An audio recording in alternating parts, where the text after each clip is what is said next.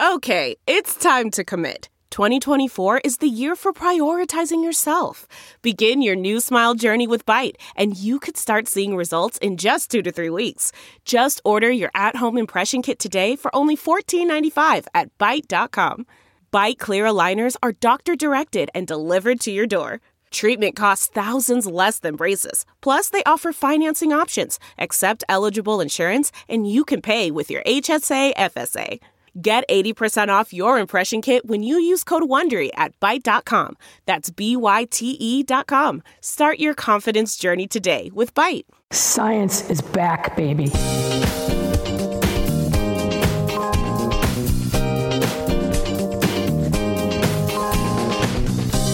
This Ben Joravsky Show, Benny J bonus interview, is brought to you in part by the Chicago Reader and the Chicago Federation of Labor. Benny J, take it away. Bonus time in the Ben Joravsky Show as I speak. It's Friday, November 13th, 2020. Oh, Friday, November 13th. Woo! Anyway, it's a podcast. You know, sound effects are on second to none on the Ben Joravsky Show. Uh, you can be listening to this anytime because uh, it's a podcast. I'm now tell you what's uh, the news of the day uh, to give you a sense of what, what's going on in the world uh, as I do this interview. Wrong again. This is a headline in the New York Times. This, this headline is apropos to the conversation we're about to have. Wrong again. How polls misread 2020 voters. Yeah, pollsters are sort of trying to figure it all out. Uh, they were off one more time. Anyway, without further ado, I'll ask my distinguished guest to introduce himself and then we'll take it away. So, distinguished guest, introduce yourself. Hey, Ben, thanks for having me. Uh, my name is Jason Lee. I'm a political consultant uh, based out of Chicago, originally from Houston, Texas. Uh, I spent my career working uh, for organized labor. I've worked for AFSCME. Uh, I've worked for the Chicago Teachers Union, um, consulted for um, different labor coalitions uh, targeting all kind of voters, African American voters, advise on digital media strategy. Um, I was the um, formerly the uh, political director for United Working Families. Uh, I was deputy campaign manager for Toni Preckwinkle. Um, and I uh, recently have been doing a lot of uh, data and digital consulting for campaigns around the country, including uh, one of the fair tax ballot committees, um, as well as a couple of frontline congressional races, some coordinated campaigns down in Texas. so it's been a pretty. Oh, and I was also um, uh, worked with uh, Elizabeth Warren's campaign, uh, consulted for them when they uh, during the primary. So, a, a, very um, for a young man uh, deep background, a lot of experience, uh, Jason Lee, and I've been bugging him to come on the show for a while. And he was like, Ben, I'm in the middle of a campaign. I'll come on. I'll come on. And now uh, here we are. He's on the show. I'm really looking forward to this. Uh, all right, Jason. God, so much to talk about. Yeah. Uh, one of the, one of the themes uh, that we've been uh, really diving into is where do we go from here as yeah. progressives, Democrats. But before I get to that, we'll hold off on that a little bit. let's start with what I began with, and just I just right before our interview, I was reading this article in the New York Times where all these pollsters are trying to figure out what went wrong. Now, you've been in this business for a while. Uh, you've been dealing with polls and pollsters for a long time. Were you as uh, uh, surprised by the election results as I was? I expected, based on the polls, for instance, uh, that Joe Biden would would probably win Florida or be more competitive. I was very disappointed on election night. Uh, did you have a different reaction? Were you more skeptical about the polls coming out uh, coming in election day? Um, man, I, you know, I, will be honest with you. I, you know, I, I was skeptical at the margins. Um, I was skeptical at the at the at the gap. You know, at, particularly at the national level. You know, I think one of the things that's like a really difficult thing for people to to really think about is you know the combination of margin of error plus polling error, right? So, you know, we usually don't even pay attention to margin of error, particularly as polls get discussed conventionally. But the margin of error is usually anywhere from four to five to three percent, right? And that literally that kind of means that you have like a ninety-five percent, um, you know, depending on which interval you use, uh, uh, you know, belief that the poll could be within that range right? So if I have a margin of error of four percent, and the poll and the final numbers are 4% different than what my poll said, that's basically accurate. I mean, that's basically right. I mean, if I'm a pollster, I'm saying, check, you know, I got that right. And so, say you have a 4% swing within the margin of error and then another 3% polling error, which we don't really think is that big. Well, now you're talking about a seven point swing, right? And that could take you from a win to a loss, from a blowout to a, to a, for a nail biter. Um, and I think if you kind of understand that about polling, you're a little bit less shocked uh, by kind of these outcomes. But I know from my friends in the polling industry that you know they're still not satisfied with what happened here because they saw some structural things that they were trying to fix from 2016 that they still haven't quite calibrated around. So I definitely think that industry is going to have to do some work. But I think we also know that Trump is a really hard guy to poll. He brings out a type of voter that polling doesn't seem really good at capturing. Talk about that structural deficiencies in polling and the inability to capture uh, the Trump voter. Why is this the case?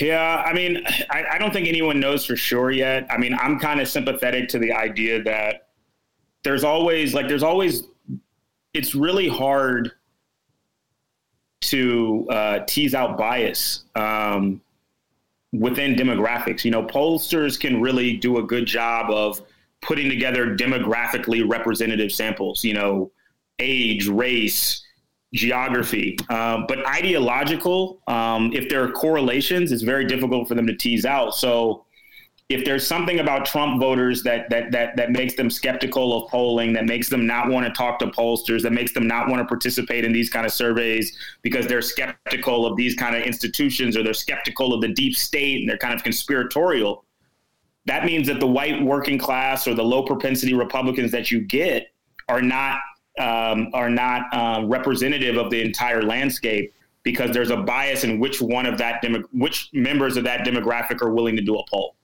Uh, and I think that's the structural thing that may be happening is that there's something about some of these lower propensity Trump voters that just makes them really difficult to engage uh, via polling. They may have some kind of natural bias against it.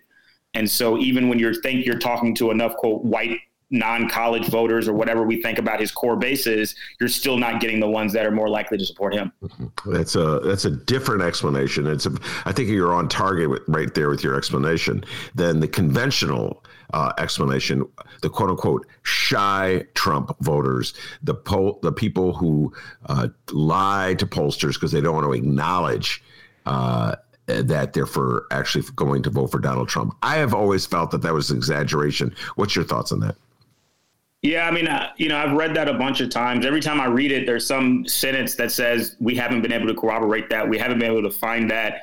When we look at all the ways we think that would show up, it doesn't show up, right? So you would expect it to show up more in, um, you know, areas where supporting Trump may be more culturally, um, uh, you know, looked down upon or or or, or uh, you know, may, may, may come at a greater cost, but they don't really see a difference between the amount of support uh, that's or, or the polling misses and, and between those two different types of areas. So I tend not to subscribe to that, but you know, I understand the phenomenon because it happens. It happens with like voter contact, right? Like it's like it's like when you're doing voter contact and you're trying to ID voters for your candidate, and you get this huge undecided I'm always telling my people, like, yeah, they're against us. They're, you know, like yeah. most of those people are against us. They just don't want to tell you because people don't like conflict. But yeah, huge percentage of those people are against us. Yeah, that's a. Uh, if they say they're undecided, just check it negative. Yeah, uh, I mean, by the way, I think it gets late. Yeah. I, I, I, I, should amend what I said. Uh, I used to believe the shy uh, Trump voter notion that people were ashamed of Trump. I still believe it's sort of a phenomenon. But after watching four years of Trump in action, watching rallies, watching MAGA wearing the red hat with pride, uh, you know what I'm saying? Pounding their chest. I'm like, I don't see any shyness on the part of a Trump voter. They're like pretty out there about supporting Donald Trump. That's why I'm saying yeah. it. Yeah. I've come around. What about this other phenomenon uh, that I've uh, been thinking about for a long time? Black voters who lie uh, to pollsters do you, and say things like they're for Trump and then I don't see the evidence of that when the votes are ca- are counted. Um, I always feel as though the uh, poll numbers for Trump his support in the, among black voters is exaggerated in contrast to the actual vote. Do you think there's lying that goes on by black voters uh, to pollsters? You know, uh, I'll first start by saying I also I thought a lot of the coverage leading up to the election about particularly black men, you know, shifting towards Trump was like dramatically overblown and exaggerated and and hyperbolized. Um, in terms of the the polling, I mean, I think you might see a similar situation where black male voters or black voters who are inclined to say they support Trump are also less inclined to vote in general. Trump supporter in my head. Yeah. And in my head, like I'm also very skeptical that that person turns out, you know? Um, so for each one of those people or for each 10 of those people, like I'm skeptical that, that more than half turn out because they also tend to be like pretty disengaged with politics in general and pretty skeptical of the process, which allows them to kind of imagine that, you know, Trump is, as good or even better than some of the folks that are in there now, particularly folks who represent their communities. They kind of have this negative um, attitude towards the status quo um, that doesn't tend to lead to a lot of civic engagement.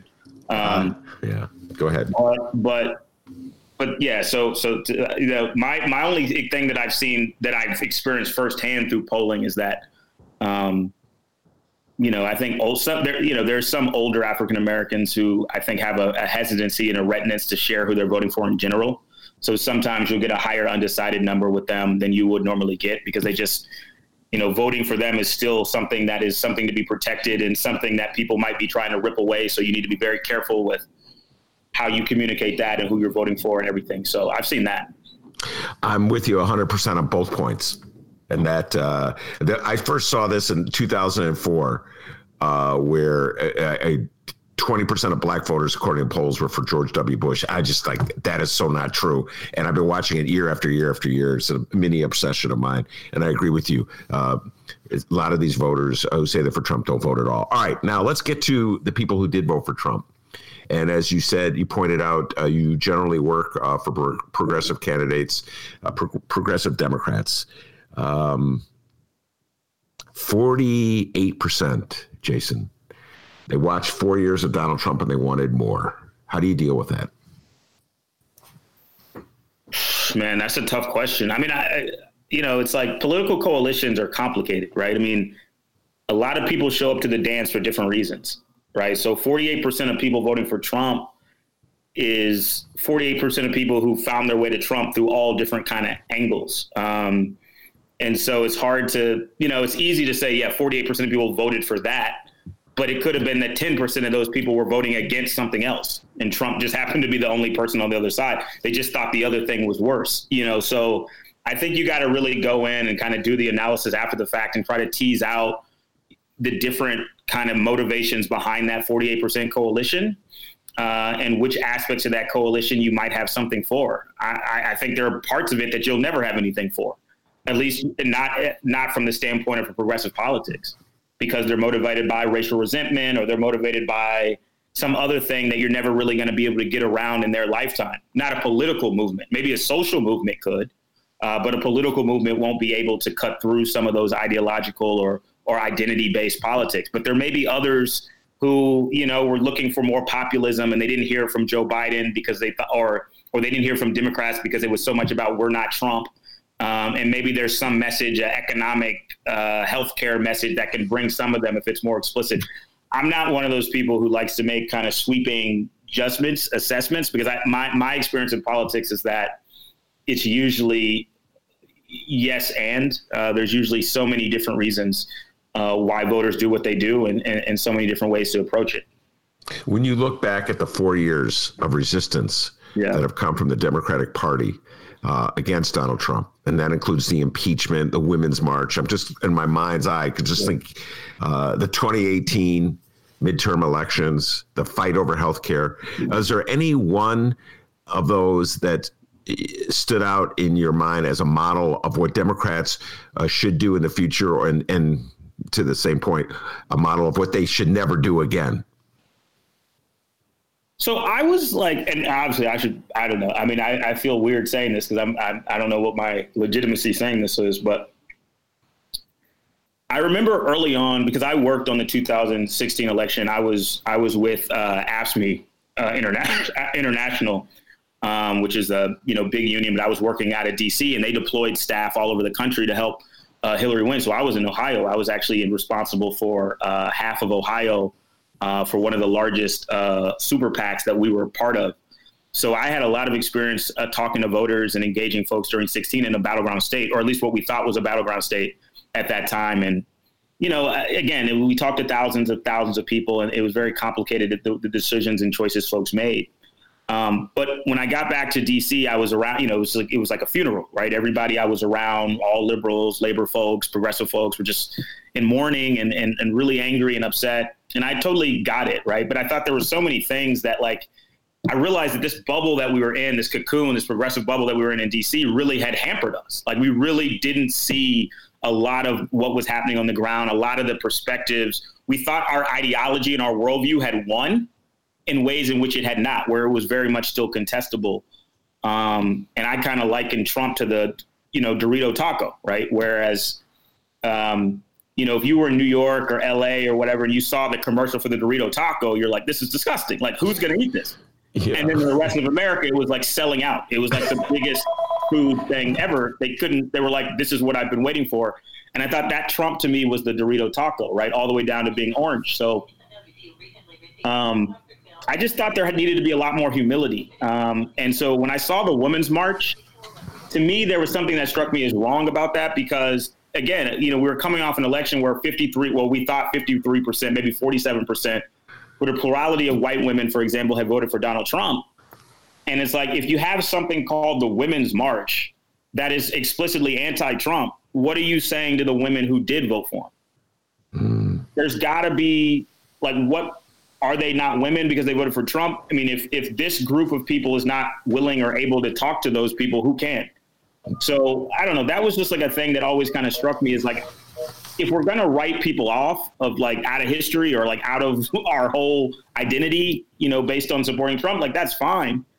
But then we just need to figure out how to grow within ourselves. We're not to be able to ever build a bridge across and that's fine. I mean, that's fine if that's the way we go. We just need to be clear on what kind of message that kind of stuff sends. Mm. Well, I t- think that Donald Trump's people uh, from the get go, and were in- they uh, never backed down from this. Uh, identified who their supporters were and who their enemies were, and they really never made an attempt to win over their enemies. I mean, think about it. Like a guy like me would be their enemy, and uh, a guy like you would be their enemy, and they never made any attempt they may have made more of an attempt to win uh, you over. I, I think just as like a, uh, uh, just as like a notion of like a type, a stock, uh, you know, a younger black voter. I guess they thought like Kanye West was their attempt to win you over, but they never made any attempt to win like an old lefty over. Uh, and so yeah. that worked for them. I guess the Women's March was a Democratic version of that. Like, yeah. we know who our supporters are. We're going to go to them, and that's all yeah. we care about at the moment. Go ahead. Yeah, I mean, and I think like, yeah, to be fair, I mean, I think there was definitely uh, a lot that came out of that energy. Uh, we saw women get involved in the electoral process on the Democratic side in numbers um, uh, like they never had um, before in 2018. Um, and we saw a lot of people ushered into office, a lot of activism uh, that we hadn't seen. But if you look at 2020, 2020 uh, was the year of the Republican woman yeah. uh, and 20 years and and uh, and and and um, you know it looks like we're going to see the same or even more white women vote for Trump this time uh, than last time. Obviously, Biden was still able to win, um, but it's, it's just interesting how like you know again like maybe you're right that that that any kind of cross reach or outreach is pointless at this point in American politics, and so we just forget about it. But it's just a, that's the reality of what happened. Well, I I, I hope I'm not uh, that pessimistic uh, to think that uh, there is no hope whatsoever. But it sure seems pretty hopeless right now, and I'm trying. Maybe you can help me out of here. Like, when what issues do you think uh, a Democrat could champion, or what approach could a Democrat champion? Uh, going forward to get people who haven't voted Democratic to vote a Democratic? Are these people who don't vote? Or are these people who vote Republican? Wow, great question. Um, I don't know which one is harder. Uh, yeah, uh, let's start with the hard. people who don't vote. Let's go with them first. Yeah, I mean, I think you know, I think that like that kind of stuff takes a lot of effort because you can't to me like people are dealing with people are people don't people aren't invested in the political system. They don't believe the, that politics is relevant to their lives. They don't believe it delivers for them. And they don't have a lot of trust that what people say happens because people have heard you know to the extent that they're paying attention. And some non-voters actually pay attention. You know i think that's one misnomer that a non-voter is, is necessarily ill-informed or, or not paying attention. They're just usually not civically engaged right? Even though they may follow kind of what's going on uh, and so they may have heard promises before. They may have heard, uh, you know, us talking about issues before. Some of those issues may even happen. You know, we, you know, we, we've progressives and liberals have, have engineered, um, you know, minimum wage increases. Uh, we've engineered expansions of Medicaid uh, and healthcare. You know, these are things that do have tangible uh, uh, benefits to people, but it's still not resonating in the way that it would need to for that alone to be the motivator, right? Like their lives aren't fundamentally changing. Like they still live in the same neighborhood. They got mostly the same problems, same struggles, right? Um, and so I think it's just about trying, we got to get with people and really kind of work with them and get them to kind of think about what this process is all about, right? And it's not magic. It doesn't, you know, it's not a slot. It's not a, it's not a light switch. I don't think we actually do ourselves favors when we try to oversell the impact of any given policy. And I know, like a lot of progressives, that's like not how they would frame it at all. It's like we got to talk about Medicare for all. And if we talk about, I don't like, I don't subscribe to that at all, right? Like I just, I don't. I mean, Medicare for all might as well be another language because it's like, yeah, okay, but like, why would they give us that, right? It's like we we don't we have a trust deficit that we have to acknowledge. Like it's not like we have a great record of instituting socialism in the United States, right? So like um, if we the bigger the promises we make is not always going to be the biggest thing that motivate I mean the most motivating factor for folks. Uh, it may be just kind of working with them day in and day out and kind of slowly trying to get them invested in some kind of democratic civic praxis uh, that helps them have a stake in kind of what happens. Um, knowing and know like the rest of us that like you know we vote and we keep fighting and we you know I mean it's it's a process. It's not magic. You know we got to help people embrace that, realize that, and see that process as being worth it. Uh, yeah, no, I. Um there's a, a great deal of a skepticism, to put it mildly, about what Democrats promise. And we're going to get to the fair tax. I'm sticking nationally. But uh, one of my guests on the show, uh, Monroe Anderson, who's been around uh, uh politics for a long time uh, in Chicago and Illinois, uh, Jason said he was not surprised that the fair tax was defeated in Illinois because folks his age and this is way before your time. Remember when uh, politicians in Illinois uh, said that the lottery was going to fund education. And Jason, yeah. if you do any polling of older voters, you will probably come up against older voters, people of 55 and older, who will say, like that was one, what a defining moment in their disbelief and everything that would come after. Uh, in terms of what Illinois politicians do and as opposed to what they say. The lottery did not solve the state's uh, educational financial problems. It didn't even really, it's just a, it's as though it didn't even exist. And there's just this fundamental disbelief, Monroe was pointing out, that they lied about the lottery, they're lying about this. You can't believe a politician. And I think the Democrats suffer from all that to a certain degree here in the state of Illinois and nationwide.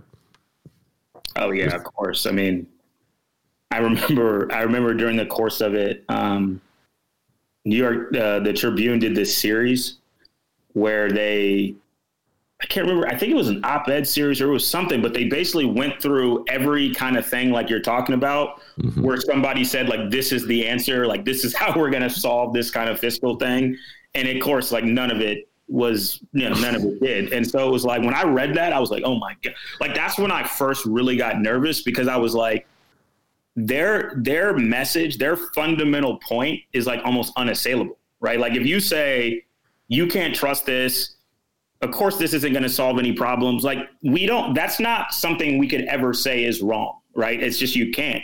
You can make a different argument try to point people in different directions But if you're just like, look, you can't trust Springfield to solve any problems. Look at this. Like I, when I read that, I was like, oh, that, that's an argument that we have no answer for. Yeah, I know. So it's uh, money behind that. Like, and then when I started seeing the ads, like I think me and you had a conversation. I was like, I thought their messaging was good because I was just like, you got regular people cutting to the very core of the weakness of anything that Springfield would ever try to do yeah. as it relates to money. Yeah. And, and, and, now we're in a fair tax conversation. I remember the conversation with you. I remember where I was when we had the conversation. I was literally walking down the street, uh, really frustrated because yeah. I I understand. I'm old enough. I, I understand the disbelief and cynicism that people have, but to see it exploited by billionaires in order to protect uh, even you know their fortunes from taxation was really as cynical as they come uh, Jason. So yeah, it was really. I understood why it was effective. It was still very difficult for me uh, to accept and tolerate. Uh, but all right, before we go to, to fair tax, let me just go back to national. We want to. I, I, I, let us uh, let us astray there for a moment. A debate that's been happening. We've been talking a lot about on the show, and I talk about it in terms of factions, and I personify these factions with uh, AOC uh, and Conor Lamb. They're mm-hmm uh, they yeah. entered Congress at the same time, 2018. He's a moderate from uh, Pennsylvania, and she, of course, is a, um, a Bernie Sanders Democrat uh, from New York City. And uh, she says that the Democrats did not push hard enough on issues that would win over uh, working class voters. Uh, and he says that the Democrats undercut their efforts in areas like his and made it difficult for incumbents like him because they were too leftist. And so they're like, already, they're already at odds with each other. How do you view this, this debate between AOC and Conor Lamb? What's your take on it? I think it's really unhelpful and counterproductive. Um, you know, I was reading an article today in um, Politico where they had, it was about Elissa Slotkin, who's another one of these kind of moderates excuse me, from Michigan, mm-hmm. uh, who won her race by four points. And there was a lot of stuff in that article that I like totally disagreed with her position on because she was saying some stuff around some weird stuff. But one thing that she said that I think to me is just the crux of it is she's like, I'm, you know, don't, if you're from New York or California, you know, don't tell me um, how to represent my district and I won't tell you how to represent yours. And I think that's exactly right. Um, Conor Lamb doesn't know what AOC has to do to get reelected in her district uh, and what she needs to say to in order to kind of continue to to grow her broader coalition, right? Because she has a national coalition that contributes to her fundraising, her PACs. Like she's got a political project, and and AOC doesn't know what it takes to win Conor Lamb's district. And when AOC talks about like look, you know, it was embarrassing when she was like looking she's like poking around the internet trying to see what different people spend on digital and making inferences.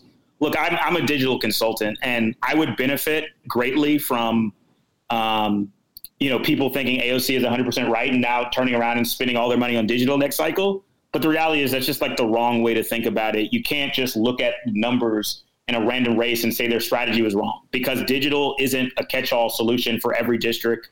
Um, there are different strategies, there are different ways you have to use it, there are different platforms. So I thought a lot of what AOC was doing was just like super unhelpful um, and just not accurate and not going to persuade anybody.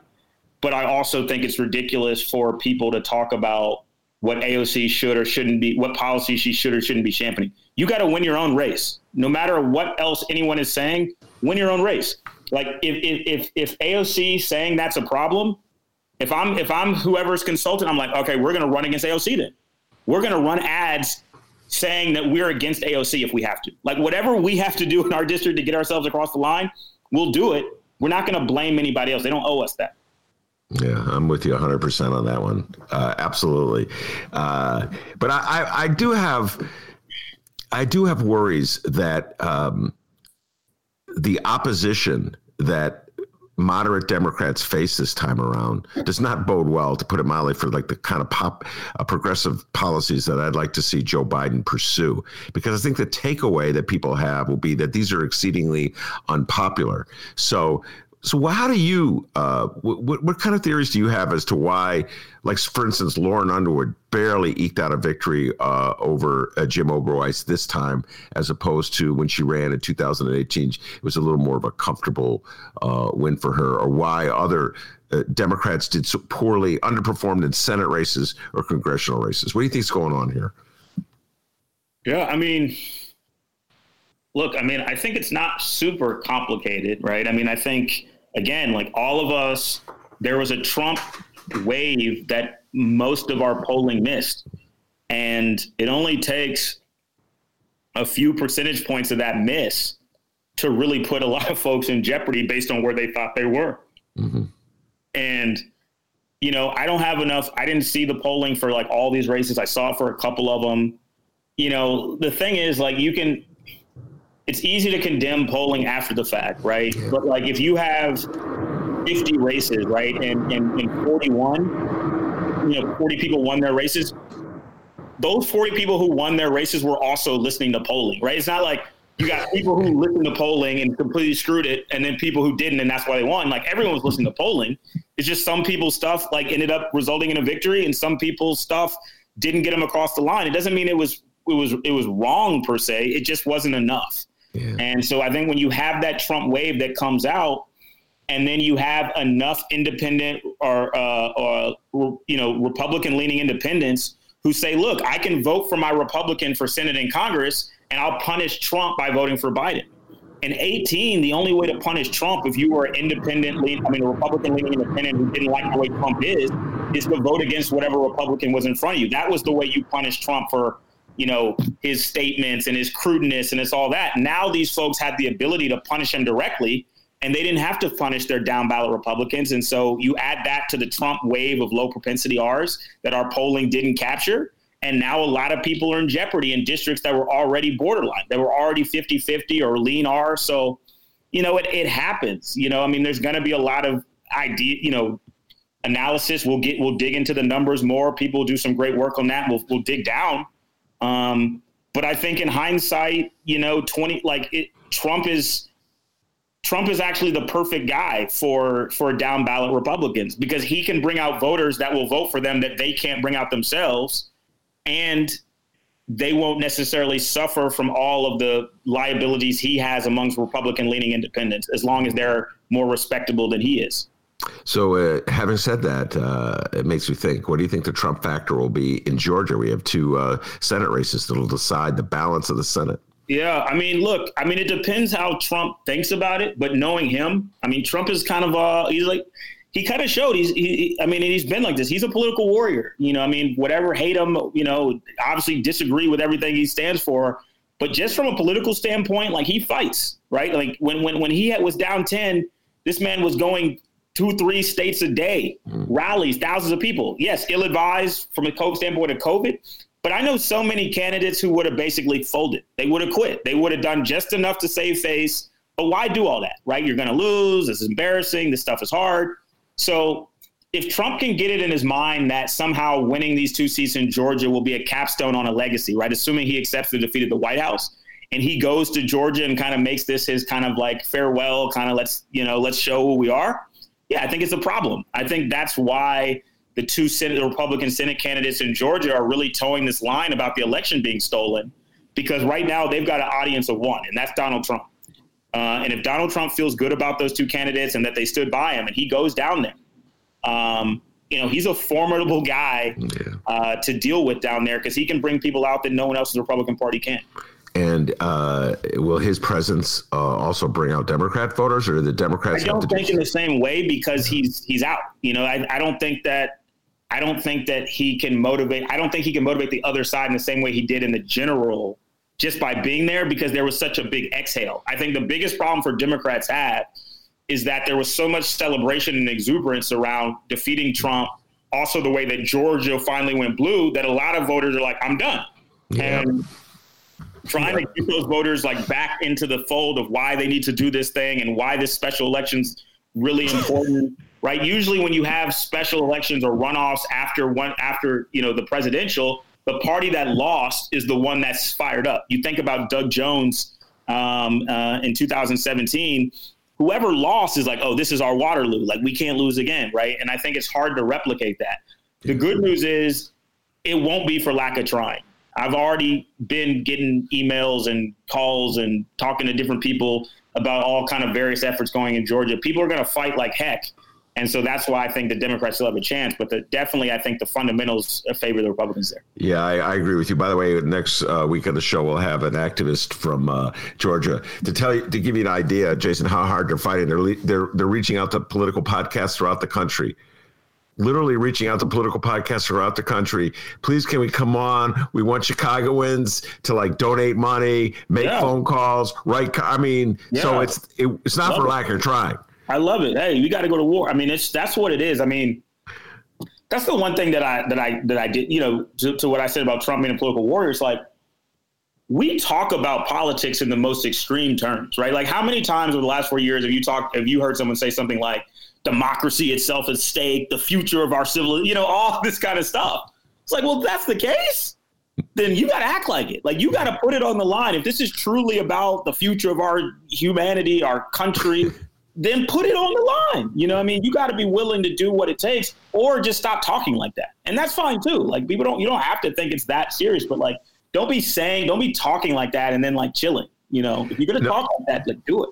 Do it. I'm with you. But I just, when you were talking about voters in Georgia, I just, I had this flashback. 2015. I don't know if you were in Chicago in 2015. So the way we do it in Chicago, you know, mayoral races, uh, mm-hmm. uh, nobody wins more than 50%, there's a runoff. Yeah. So I remember uh, I was giving a talk to a group somewhere, and I, I, was, I, I mentioned there was a runoff coming up.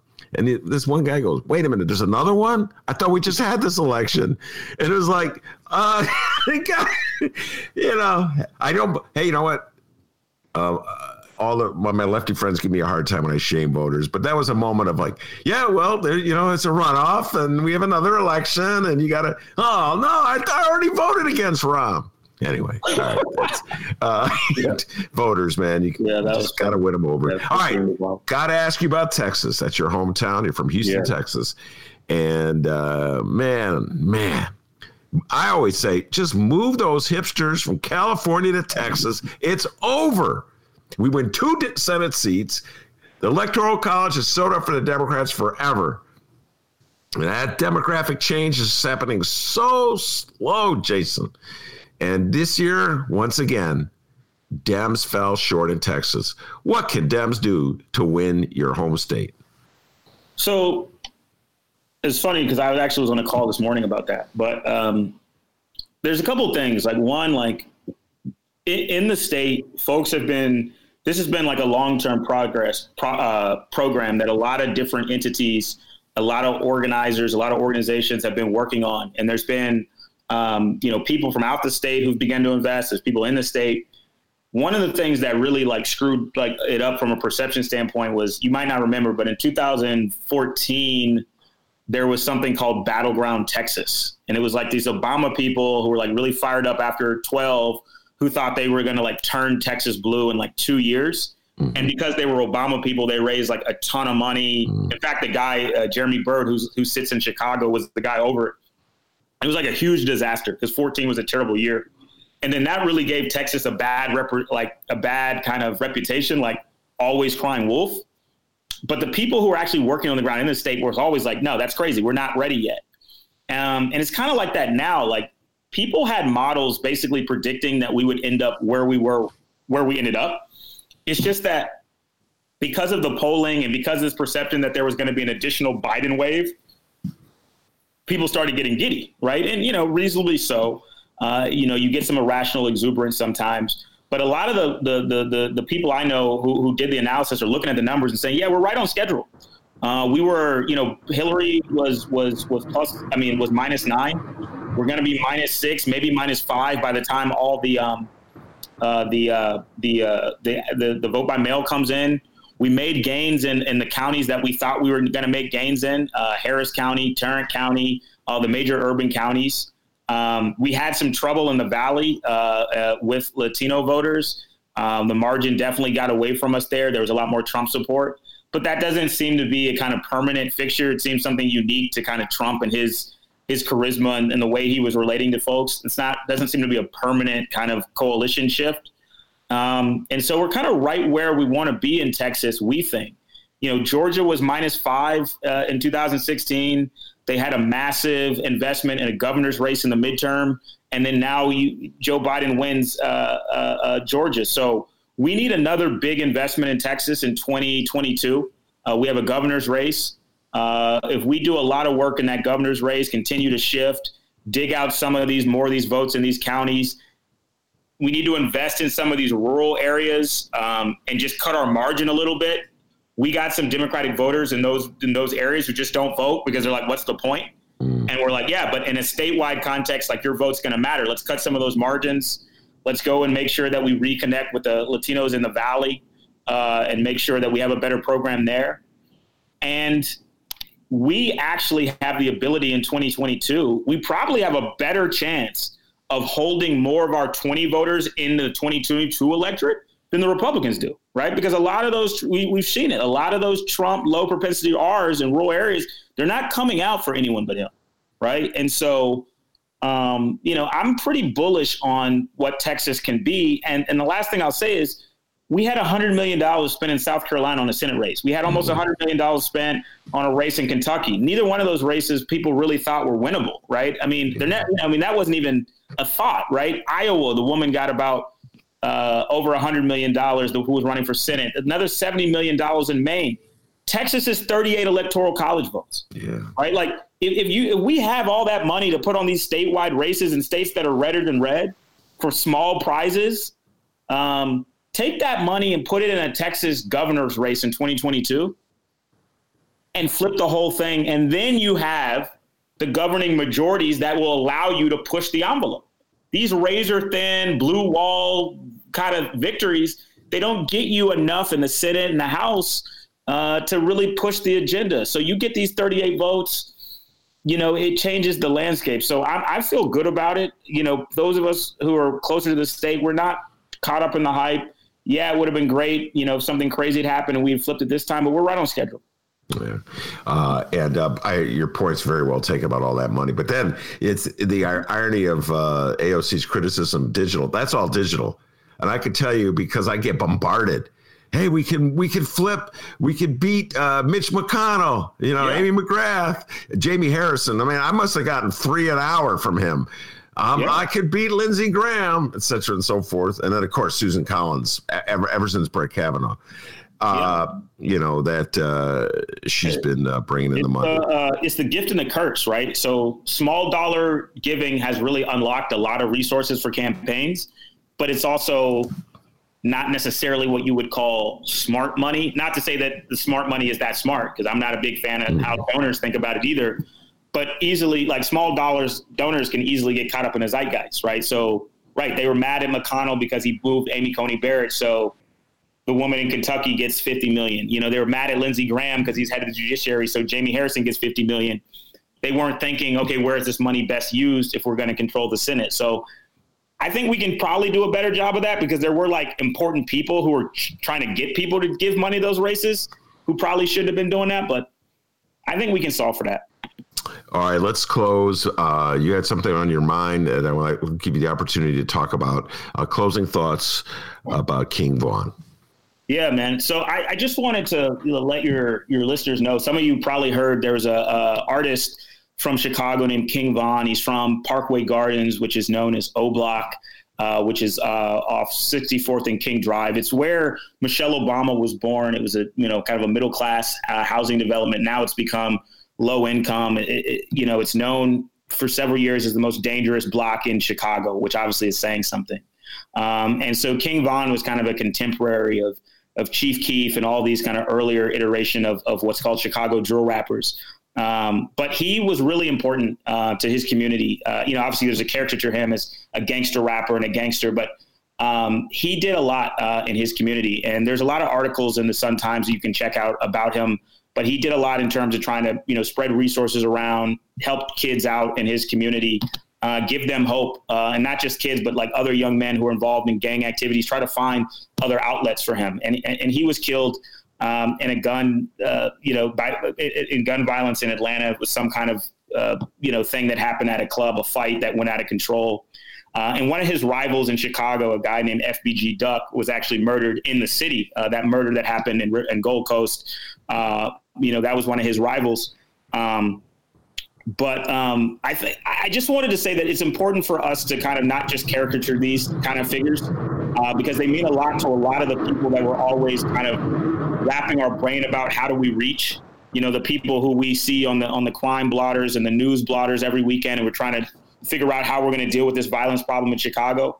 I think people like King Von are folks that we're going to have to kind of change our orientation to uh, and really figure out how do we engage and work with folks like that to find a different way uh, in these communities. Um, the type of trauma that these young men go through, that the amount of friends and family that they lose, it's really difficult. Um, and even to the extent that their life starts to be on an upswing and they start to have more success, it's very difficult for them to get out of um, the kind of the, the culture and the way of thinking and the way of relating to life um, that frankly uh, our neglect our neglect has created. Um, you know, King Von gave an interview where he talked about, you know, you know, does he want to give back to Chicago? And he said, no, I'm going to give back to my block, but I'm not going to give anything to Chicago because Chicago never gave me a chance.